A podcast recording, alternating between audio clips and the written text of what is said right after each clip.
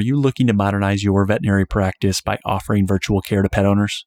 Fortunately, there's an easy solution from the podcast sponsor, Medici. That's MEDICI.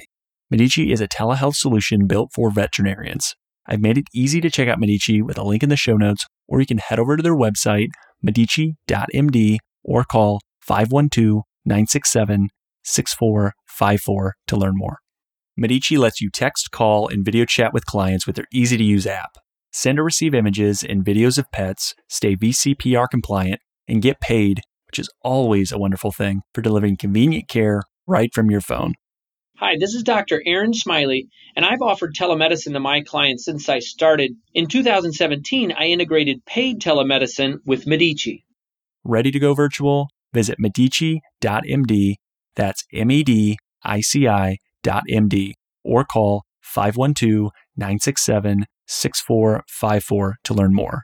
And with that, here's the show. Welcome to the Veterinarian Success Podcast. I'm your host, Isaiah Douglas. Today I'm joined by Jeff Thorne, DVM, PCC, BCC, and the founder of Gifted Leaders, LLC, an established executive and team coaching company based in Phoenix, Arizona. Jeff, thanks so much for joining me today.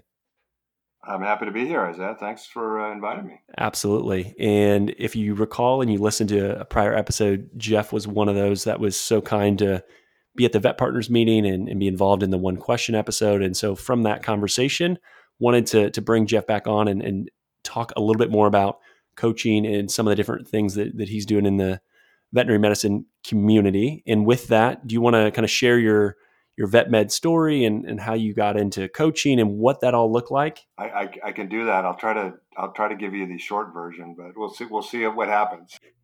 Yeah. So, graduated from vet school and focused on small animal medicine, and actually ended up as a small animal practitioner.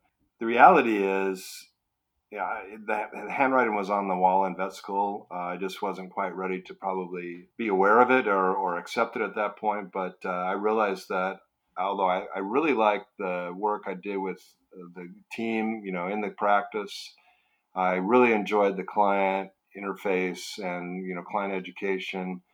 It was becoming clearer and clearer that while I was good at science in school, I could actually do the work.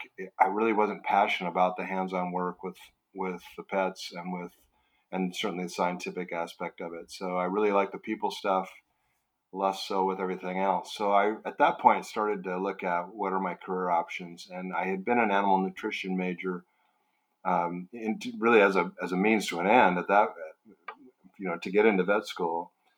But that did open the door. Hills was hiring at that point. So I basically went from practice into industry. I worked for Hills for a while and then actually with Novartis in technical support roles.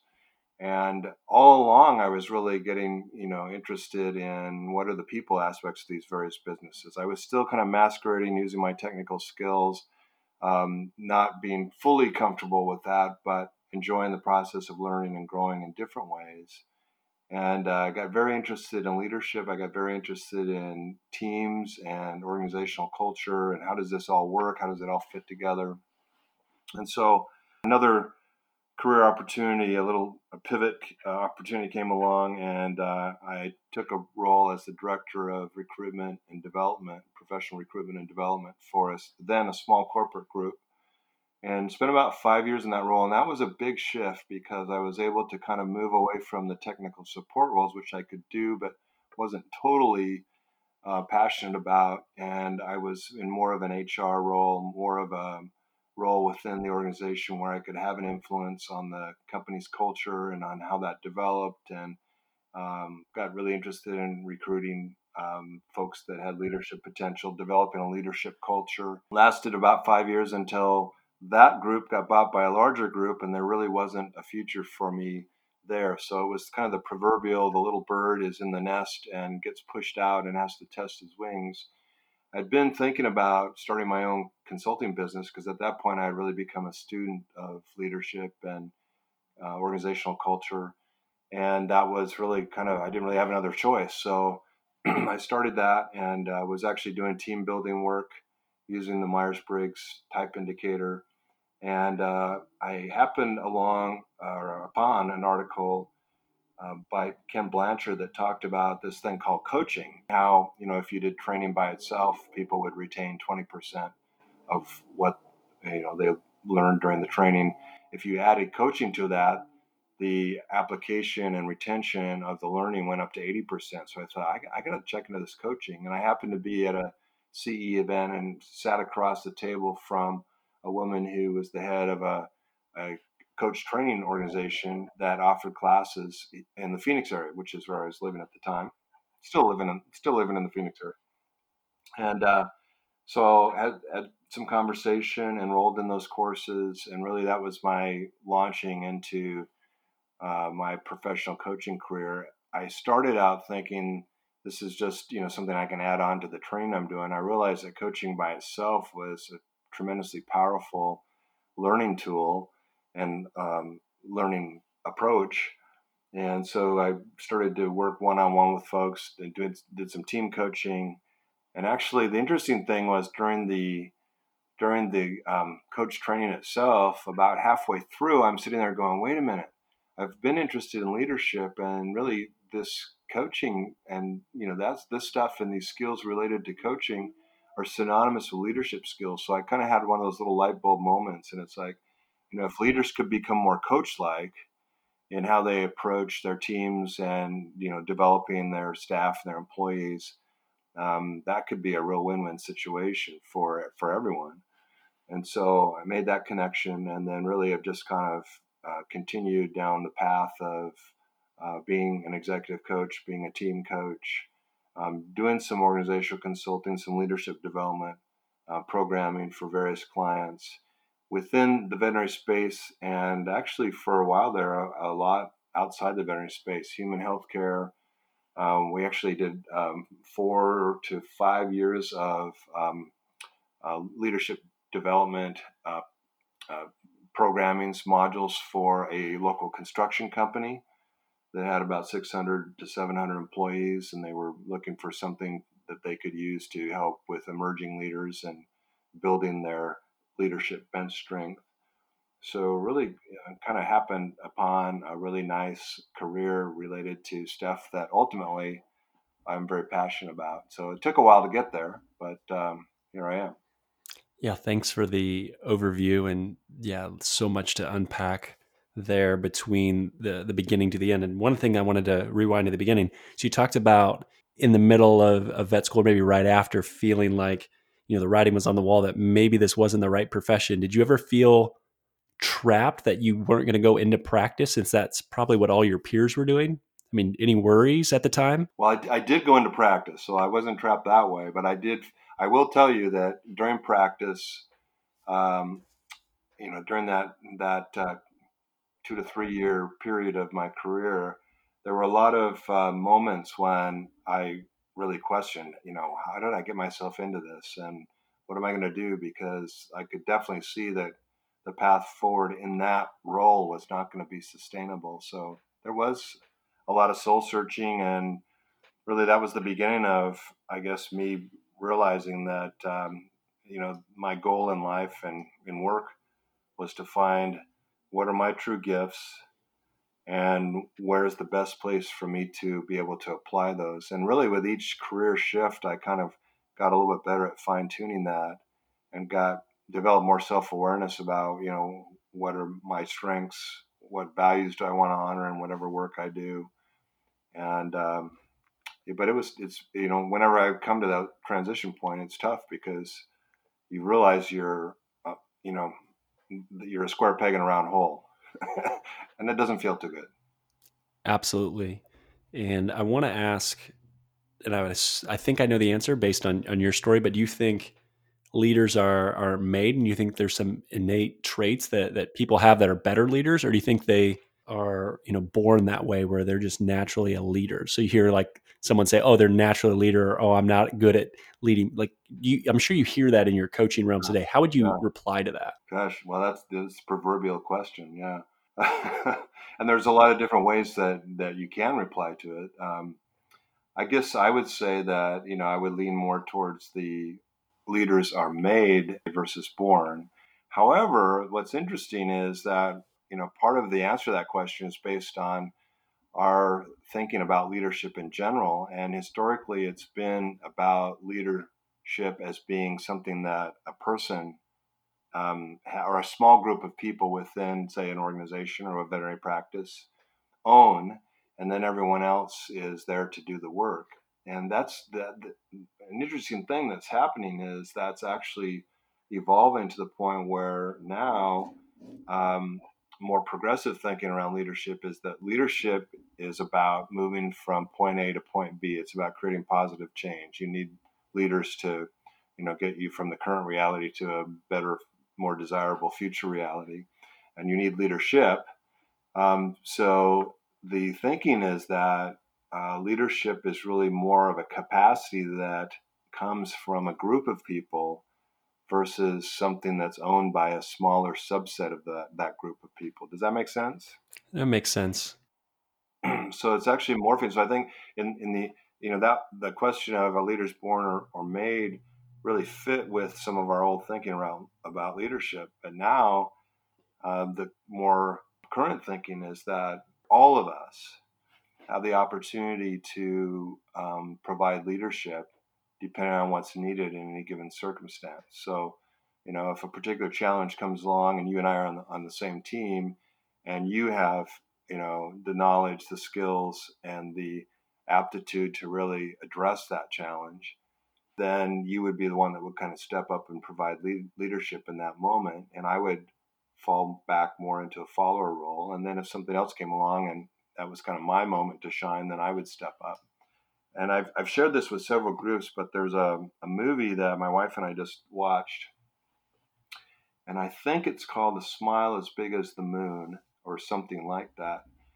And it's a great example in my mind of this idea of, people lead from their place of strength when that type of leadership is needed. And the story is about the first classroom of special ed students. It was from a high school in Michigan, I think, that ended up going to space camp in Huntsville, Alabama. And up to that point, this was like based in the 70s. Up to that point, space camp was kind of reserved for the gifted kids, right? For the smart kids.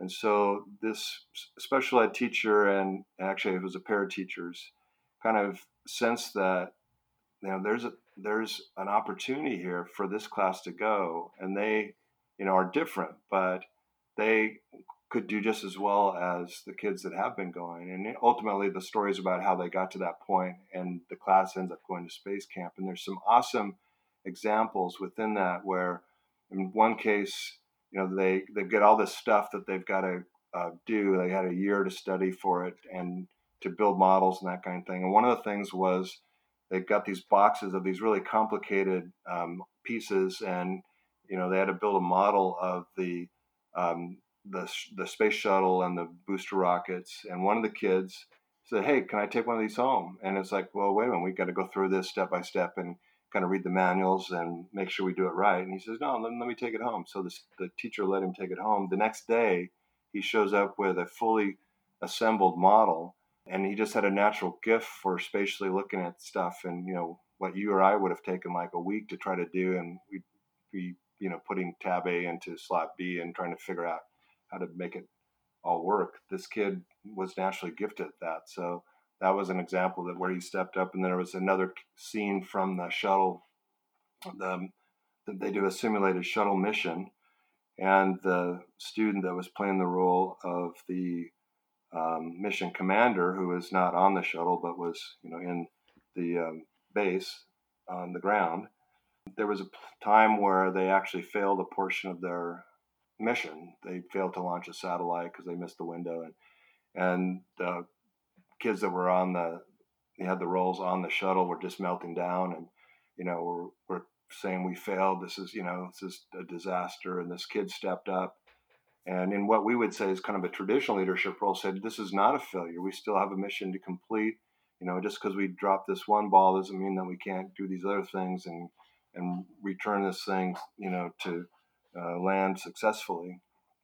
So there's just these great examples of people stepping into places where they were naturally gifted. And I think that can happen in a veterinary practice easily, where traditionally we look to the owner, we look to the manager, you know, maybe some of the associates to kind of lead. And sometimes if it's a big enough practice, you have team leads that then have this mantle of, okay, the buck stops with them. But that's one of the things I think we need to look at as a profession is how can we create more forms of collective leadership? And that is really where the future is. And that's what the world needs right now, to be honest, is we need more people to lead from places of strength. And, you know, it's a network world where not everyone, you know, there's no leader with all the answers anymore. And we sometimes still cling to that hope that someone will come and save us, but it really is going to take all of us to meet some of the challenges that we're currently facing as veterinarians, as veterinary professionals, and as humans in a very complex world. Yeah. And I chuckle a little bit to myself and didn't want to interrupt you, but I think about, like, you know, the kid that's able to build the rocket. That would take me probably way, way, way, way too long. That's just not, again, that's not where Isaiah's gifts are. So I know inherently, like, okay, yeah, I need him to lead in that role. And I think that's a great way to think about, you know, look at your strengths and you can really do a lot there, and you don't have to be an expert at everything. And that's where, you know, as you build out the team, you can certainly, you know, find someone that can complement the skill set that you have. I have a lot of other questions, but curiosity now has me, as we talked about leadership here at the beginning, favorite leader that you have, historical, they can be alive today, anybody. Is there a leader that sticks out that you think of and you say, that to me is what leadership is? Can I think on that for a little while? Yeah, we'll come back to it. I can ask later. Yeah, I get a noodle on that. Your LinkedIn profile, again, I love the little header, and it made me chuckle because it has the same tagline as on the website. It talks about an enlightened rebel. Can you explain what that means? Well, that's something that's that title is kind of something that's evolved and emerged over the last few years. But what it boils down to is, you know, I guess from my experience in the workplace and realizing that we are stuck in many ways to old forms of leadership and management that really stem from the Industrial Revolution, you know, 100 years ago. And we needed to have pyramids, and we needed to have information kind of flowing up and flowing down. And 100 years ago when all this started, I mean, it was possible to have heroic leadership. It was possible to have someone, you know, in a high level that knew what needed to be done, and then everyone else's job was just to follow orders. And that was possible then, but increasingly, I guess in my experience, I've seen that we're clinging to some of these old notions of management and leadership that are top down, they're power over versus power with. And so that's really the kind of the design that's underpins those. So the Enlightened Rebel piece is really about realizing that there are better ways for us to work together. It's possible that we can create work environments where most people are engaged versus what statistics tell us, you know, is not the case. Most people are disengaged at work, meaning, you know, they're clocking in, clocking out. Something better comes along, they move on. And we've got challenges with turnover in the veterinary profession because of that in some cases. So it's really noticing that there can be a better way to work together, and there's going to need to be some creative destruction of the old ways so that we can move on to new ways. So the enlightened part would be, hey, there's a better way to work together. The rebel part is, hey, we're going to have to tear some things down and build some different things in its place.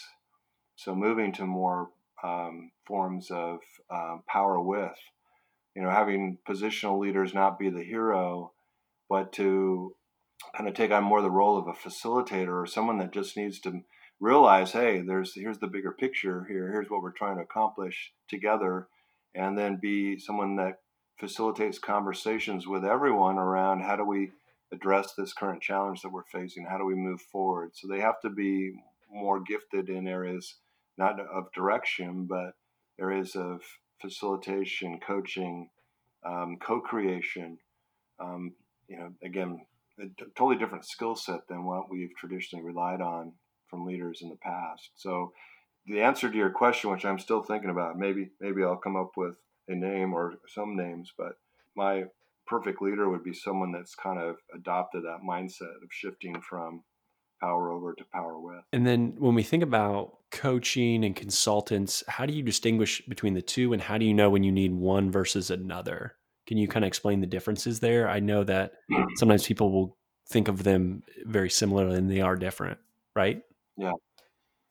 Yes. Yeah. So one way that I remember it from coach training is someone said that as a consultant, the client has questions and you have answers.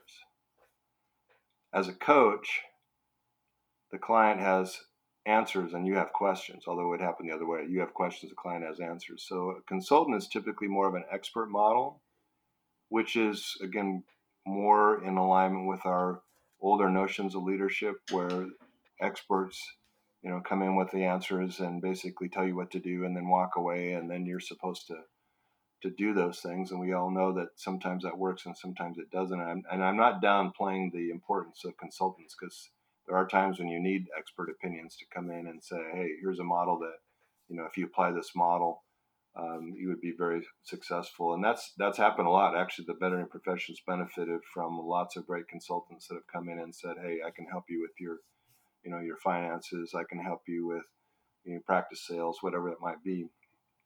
But a coach then is going to be more useful when the work is probably internal work, where it's around partnering with you as the client to do some internal work around how do I be better as a leader? How do I decide what my career path is going to be going forward? And it's based on the notion that all of us are, you know, creative, resourceful, and whole. We have the ability to come up with our own answers. We don't need someone to graph those on us or download us on those. And sometimes we actually resist, you know, unsolicited advice from the outside. So it's more of creating a container for you to do some thinking about your thinking, to do a deeper dive around, you know, what are the values that I want to honor here in this, whatever the situation is, or, you know, what's going to help me move forward. And it's really more of a partnering process that's less about bringing external expertise and more about helping you find your own path forward. So it's I don't know if that answers your question, but yeah, no, that's perfect. And that absolutely answers the question and helps, I think, delineate between the two as far as knowing which is which. And yeah. There could be a need there, you know, there's often a need for both, depending on what the scenario is. Absolutely. For an individual. Yeah. You've written quite a bit. So you had a number of different, you know, articles, and I know you kind of co-wrote a series, and you think about, you know, burnout in the profession, and that's talked about a lot. From a coaching perspective, you had an article called Extinguish the Fire in Burnout. Can you touch on a little bit of what went into that and why you're, you know, passionate about that aspect of it and how the coaching element fits there? Yeah. And it's, you know, there's a personal element there, because it's probably been a couple years ago now, or at least a year and a half. My wife would probably tell you longer, but we'll go with my story on this. I got, you know, I was getting to the point where it's like, you know, I've had really a great run with, you know, coaching, and I still enjoy coaching, but the, you know, running Gifted Leaders, being the founder, you know, a lot of great things have happened, but I just found myself getting to the point where, you know, I'm just not feeling it. You know, I'm starting to maybe struggle a little bit and wondering what's next. And that's happened to me in my career several times, where I kind of get to a turning point and realize, okay, something's got to change here. And so I actually was kind of feeling that way. And I ran across this article, and the article that Trey and I wrote talks about, kind of captures this a little bit. But I ran across this article, I think it was from mindful.org. And it was like, you know, is it burnout, or is it just a bad day? And so I'm reading the article, and it lists some of the typical symptoms of burnout. And I'm kind of going down through the list, and you know, the first one is emotional and physical exhaustion. I was sensing a little bit of that. So, okay, check that one off. Second one is feelings of self-doubt, ineffectiveness, lack of accomplishment. And, you know, to various degrees, you know, some of those things were present. So I'm going to check. And then the last one was detachment and cynicism. And I was definitely sensing, yeah, there's some of that going on. And so I don't know, it was the next day I share this with my wife and say, hey, I was reading this article and here's this list. And I was going down through the list and, you know, the first one, exhaustion, you check. Second one, feelings of self-doubt, ineffectiveness, check. Third one, I say detachment and cynicism. And before I could say anything, because I was just kind of going through and, you know, I was verbally checking them off. She goes, check. So she was definitely picking up on the fact that, you know, I was struggling with that. And so I think, you know, I guess it's something that we can all experience from time to time. And there's various degrees.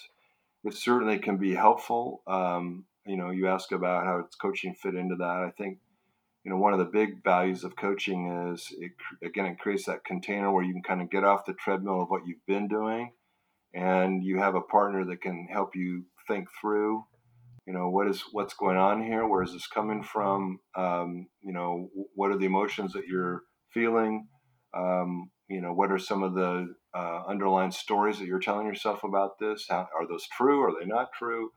So a coach can really help unpack whatever someone's experiencing in a given situation, you know, from the physical exhaustion to the emotional ramifications of what's happening, and then help you get kind of centered and recentered, in my case, around, you know, what are the values that you want to honor in your life? What are the gifts that you want to make sure that you can express, and really kind of figure out a way to move forward, and maybe kind of work through what are some of the things that need to happen to kind of get through these feelings of burnout. For me, it was really about stepping off the treadmill of, and, you know, I'd been trying to build the business and do regular social media posts and newsletters, and I enjoyed some of that, but for me, I just need to step back from that and just create some space. And also for me, taking a little bit of a social media cleanse and not being so drawn to that and distracted by that was important. And again, you know, for me, being able to kind of process that with an external coach was very helpful to figure out what's the best path forward. And it wasn't like a light bulb shift, but there was a shift that's actually, I'd say, still in play as far as, you know, the next phase of my career is still something that I'm trying to figure out. But I have much more clarity than I did when I first read that article, and my wife confirmed the fact that I was being too much of a cynic. Yeah. Thanks for being so open and transparent and honest with how you were feeling. I know that can be difficult, but I think those examples, even when you can share about where you're coming from, is super helpful for others to be able to reflect and think and go through that. So I think those three kind of criteria or that checklist is extremely helpful. And that's the kind of work that, you know, we first started, you know, with the original podcast that you did as part of the Vet Partners meeting, you know, talking about what is something you want the profession to know. And I was saying, you know, the benefits of coaching are something that anyone can benefit from. You know, elite athletes use coaches, you know, very extensively to help them work through, well, not just the mechanics of what they're trying to do, but a lot of the emotional and psychological stuff that is important. So coaches can really help create that space for us to get off the busy treadmill of our lives and, you know, trying to meet other people's expectations or to meet the next level of performance, and really help you unpack and kind of process, you know, what's really important here and how can I move forward, and how do I maintain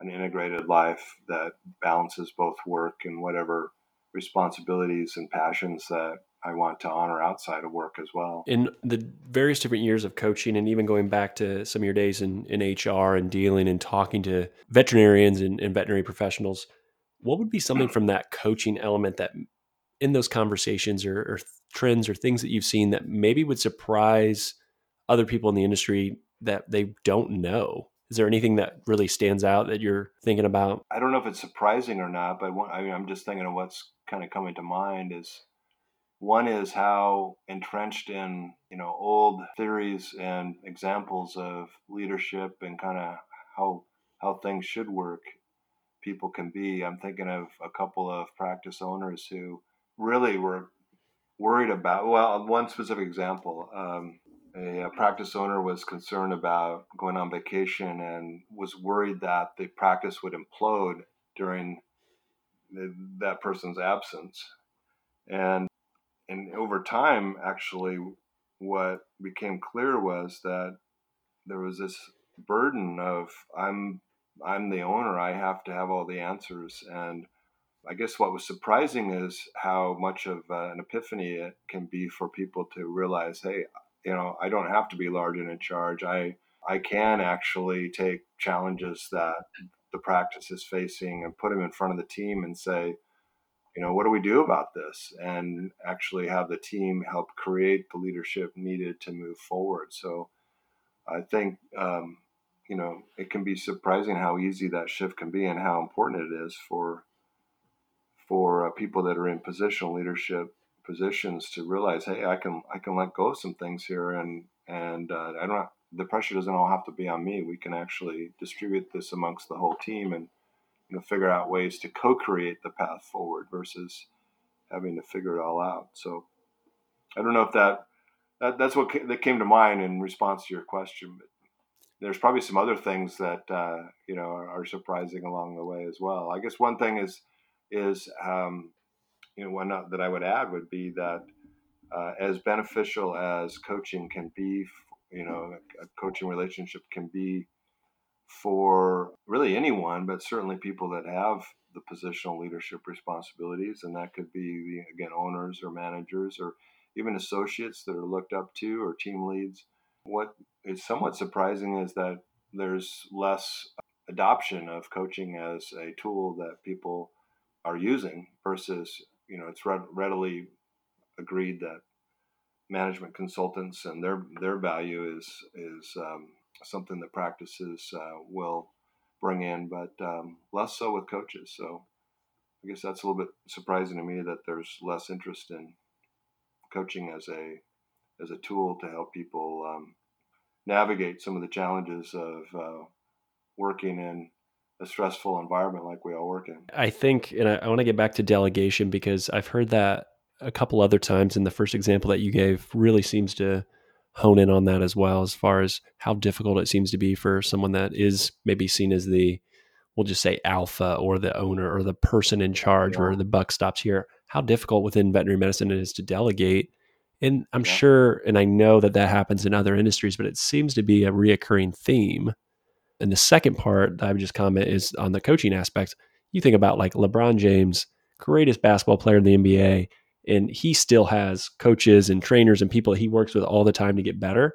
And you give that, example of athletes and you really think about it, you're like, no, they really do. And that's how they continue to get better and become world-class. And that's something that, as Isaiah, I think about that. I'm like, yeah, at some point I absolutely should have a coach, because if I want to get better and continue to do better for the people that I work with, I need someone to push me and also help me solve the issues and some of the things that you just talked about. So I think that's a great example of just trying to be self-aware of, we all have blind spots and we're always, going to have those until someone else can come in and say, well, why are you doing it this way? Have you thought about doing it this way? You're telling me this, but why do you do it like that? Yeah.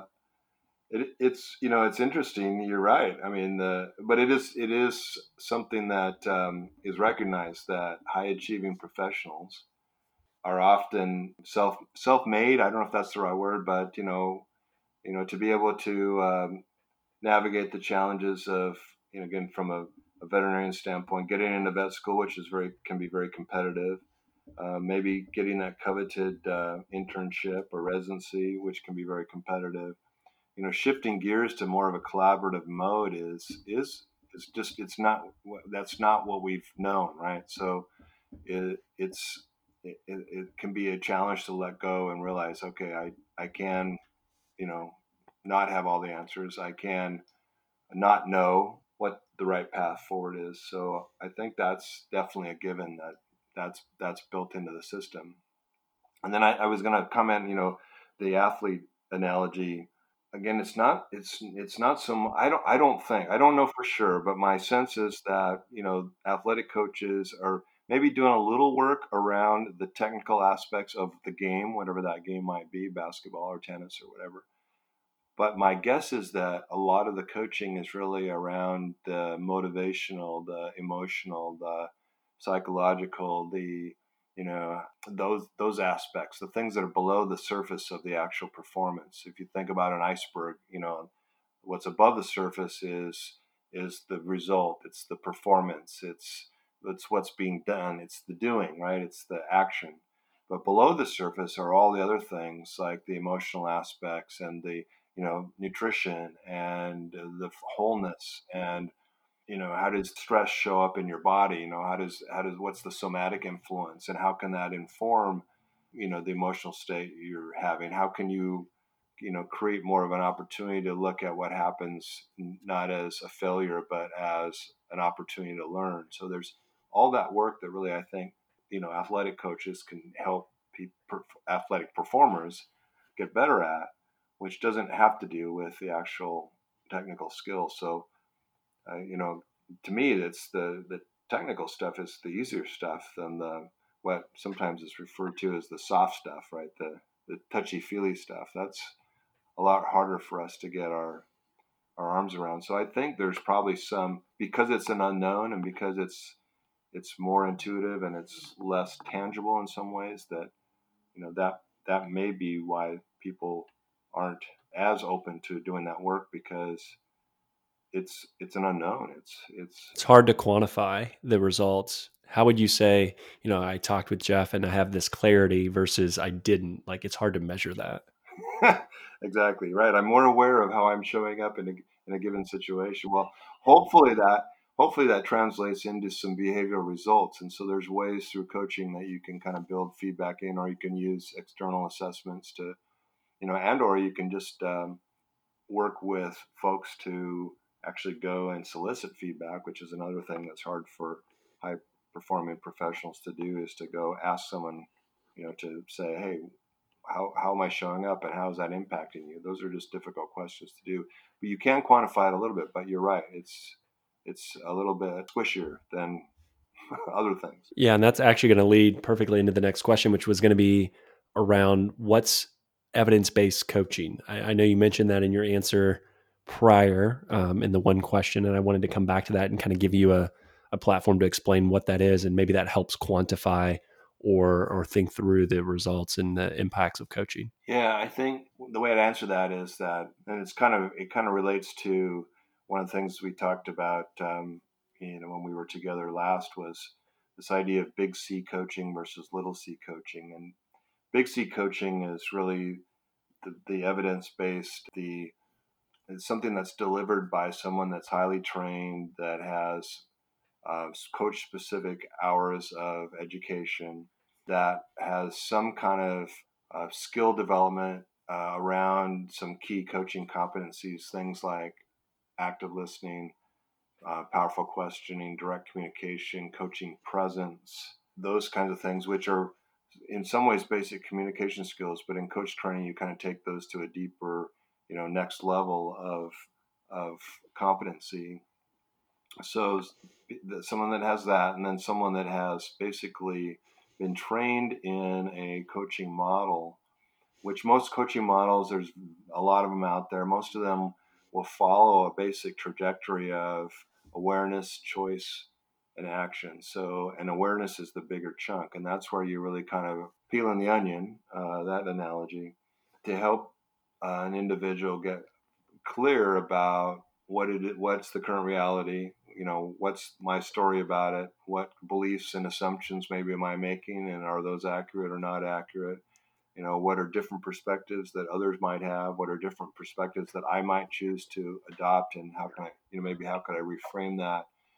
So, that is something that, again, is part of that model. So there's training around a specific model that usually starts with goals. It starts with the person that's being coached presenting, here's where I'm at, here's where I want to be, what does that actually look like? So getting some clarity around what the purpose of the coaching conversation or engagement is. So there's this larger package in Big C coaching that's really about that comprehensive training that is something that can create transformation. And over again, you see, you know, that those kinds of results from coaching processes where people do have increased self-awareness. They do have behavioral changes that, again, can be quantified in different ways, like we've talked about a little bit before this.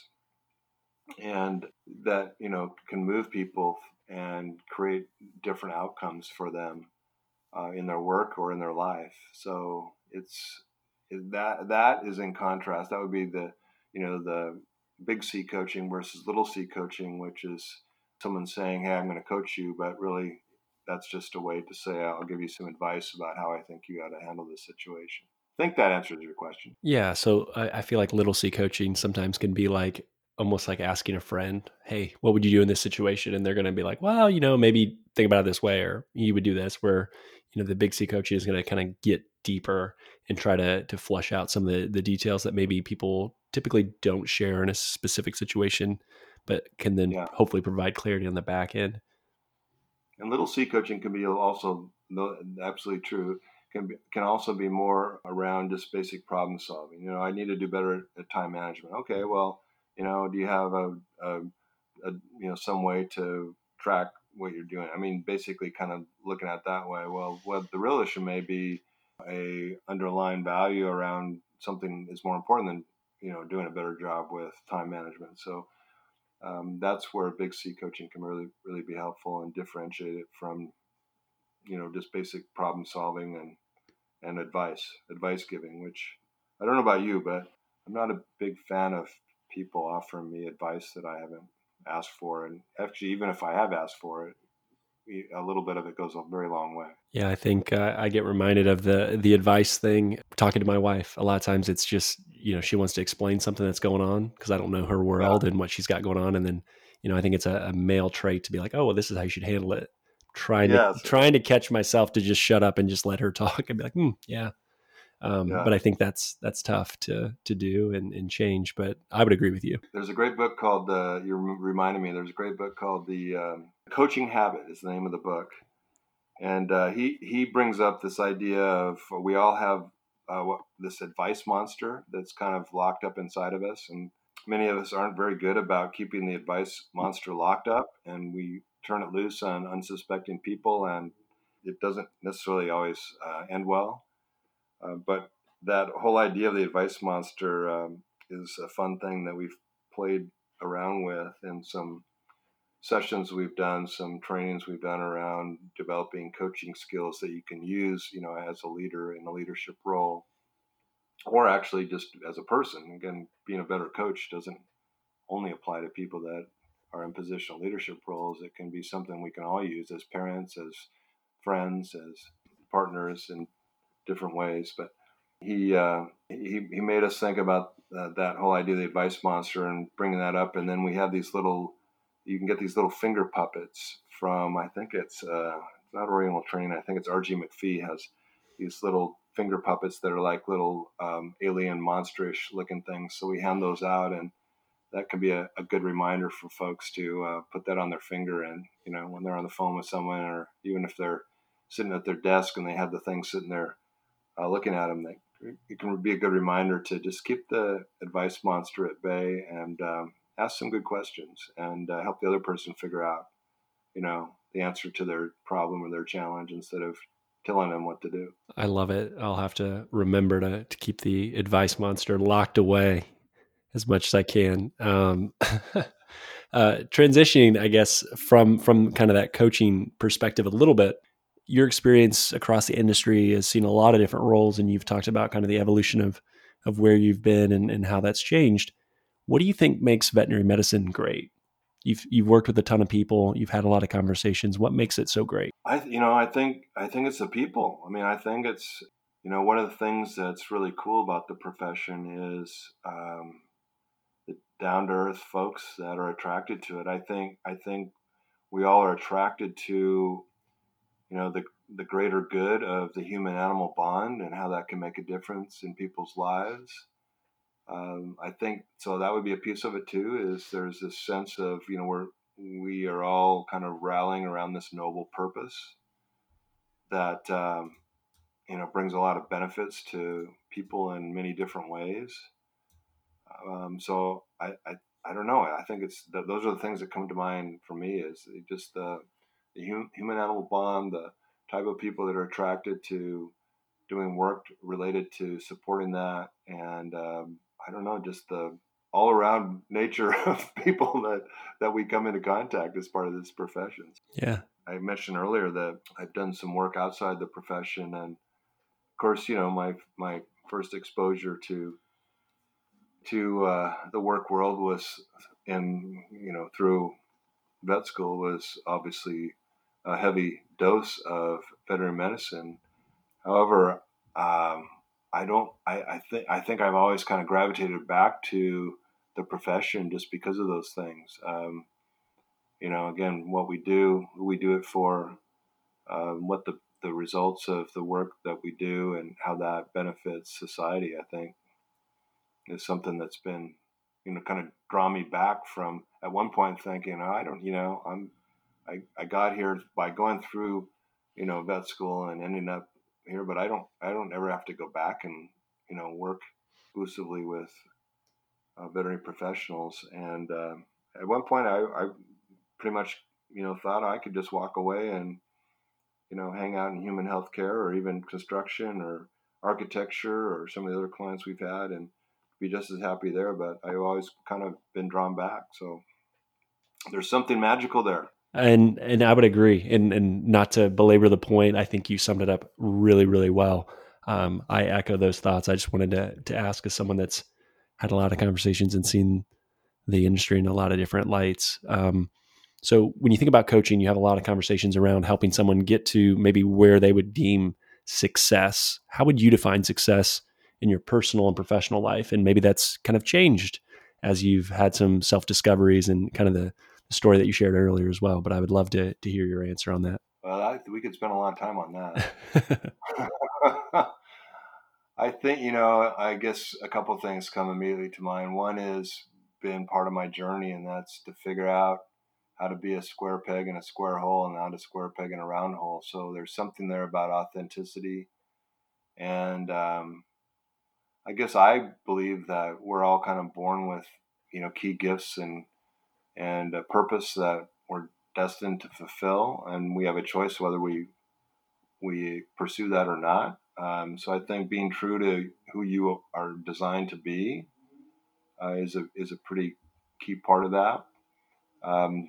You know, from a strengths, values, purpose standpoint, just finding where those things intersect and where you can really contribute to the best of your ability based on your design. And to me, it's a God-given design. So, you know, we're stewards of that, and our job is to make sure that we are good stewards of making, you know, finding the right match. And the other is closely related that, again, I first thought of is, and this is somewhat related to the, you know, the journey I've been on since realizing I was in somewhat of a burnout phase and taking some time, you know, stepping off the treadmill, doing some personal reflection. And I think success really comes down to being able to strike the right balance between doing and being. So if we go back to that idea of an iceberg, you know, the doing stuff is the smaller portion above the surface line, which is, again, easy to see, quantifiable. It's that treadmill that we seem to just naturally gravitate to as humans. We're always about producing something or doing something or creating something, and that's not all bad at all. That's good stuff. But below the surface, which we often get distracted and forget about, is, you know, who are we being? Who are we showing up as? What do we want to make sure that we honor in our life? There's a big piece around Brene Brown's work around wholeness and wellness there, and that's below the surface. So the reality is that, you know, we are whole and worthy, just as we are, regardless of whether we accomplish anything or do anything. So I think it's kind of coming to terms with that balance of, yes, it's important that we do accomplish things in life.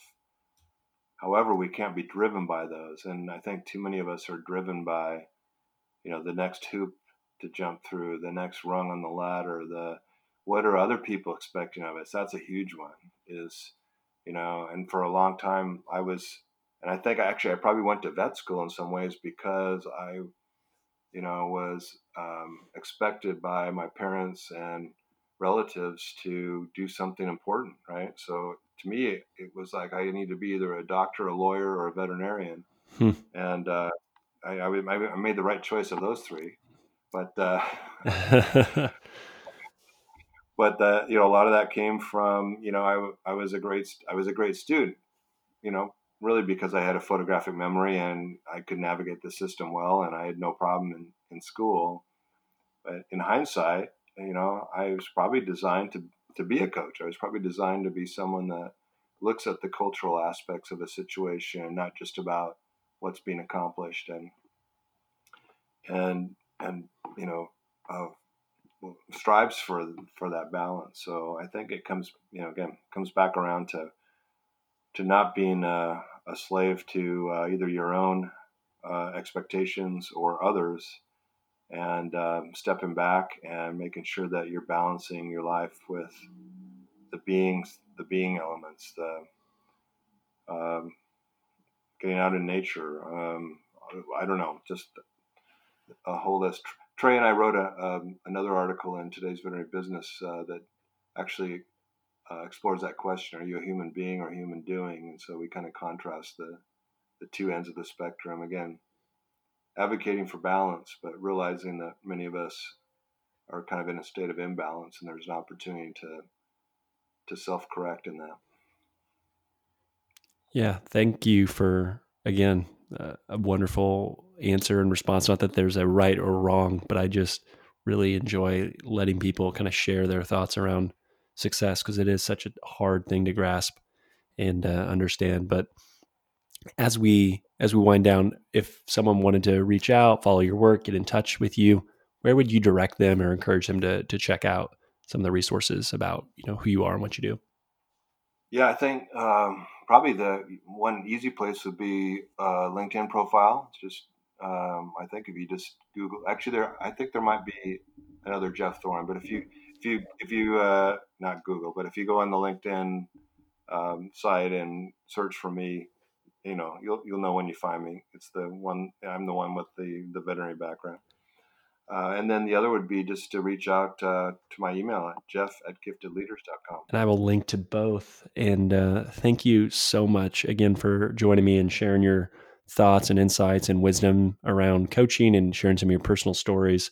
Really, really appreciate that. Yeah, thanks. Well, again, thanks for the opportunity. I appreciate it. Thanks for listening to today's show. The comments made on today's show should not be taken as investment, tax, or legal advice. All comments are for educational purposes only. You should talk to your professional team before implementing anything. Isaiah is the founder of ID Financial Planning and Wealth Management. Isaiah is a registered investment advisor in the state of Indiana. The biggest compliment you can give is to share this podcast with a friend. Reviews help the show get found, and Apple Podcasts is a platform that is predominantly how people listen to the show. If you have 3 minutes, love the show, head over to Apple Podcasts and give us an honest review and rating. That'll help more people find the show. For all of today's links and information, head over to theveterinariansuccesspodcast.com. There you can also subscribe via your favorite podcast platform so you won't miss another episode. Finally, if you'd like more information and insights and the ability to have your voice heard, please consider joining the private podcast Facebook group. You can search for the Veterinarian Success Podcast on Facebook, or head over to theveterinariansuccesspodcast.com, scroll down to the About Your Host, and click on the Facebook icon. Then I can approve you, let you into the group, and would love to hear from you there. Thanks for listening, and I'll be talking again to you soon.